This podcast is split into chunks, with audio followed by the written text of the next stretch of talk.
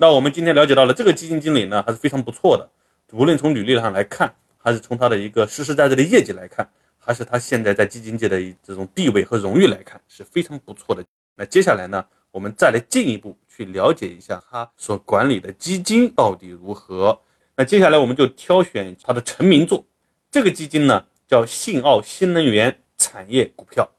从名字来分析，它是信奥基金管理公司发行的，投资于新能源产业的。股票型基金，近一年的涨跌幅呢是负百分之十九点七七，近三年的涨跌幅呢是百分之一百四十八点一，要平均每年涨百分之五十。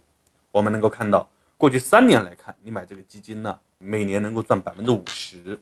那如果说今年不下跌呢，可能会涨得更高。好，我们看一下这样的一个基金走势，就能够更好的了解它过去一年、三年发生的事情。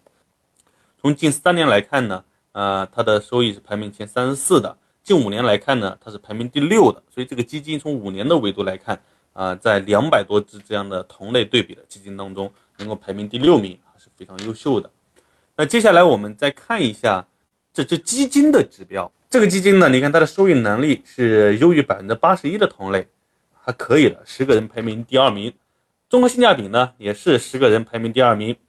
下跌幅度呢是十个人排名第三名到第四名之间，波动率呢倒数了，十个人排名倒数第一、第二，嗯，所以我们能看到这个基金呢，它的一个呃收益能力比较强，综合性价比比较高，但是呢，它会有一个比较大的下跌幅度和波动，也是风险比较高，呃，所以对应的收益也比较高，所以这是一个基金的指标。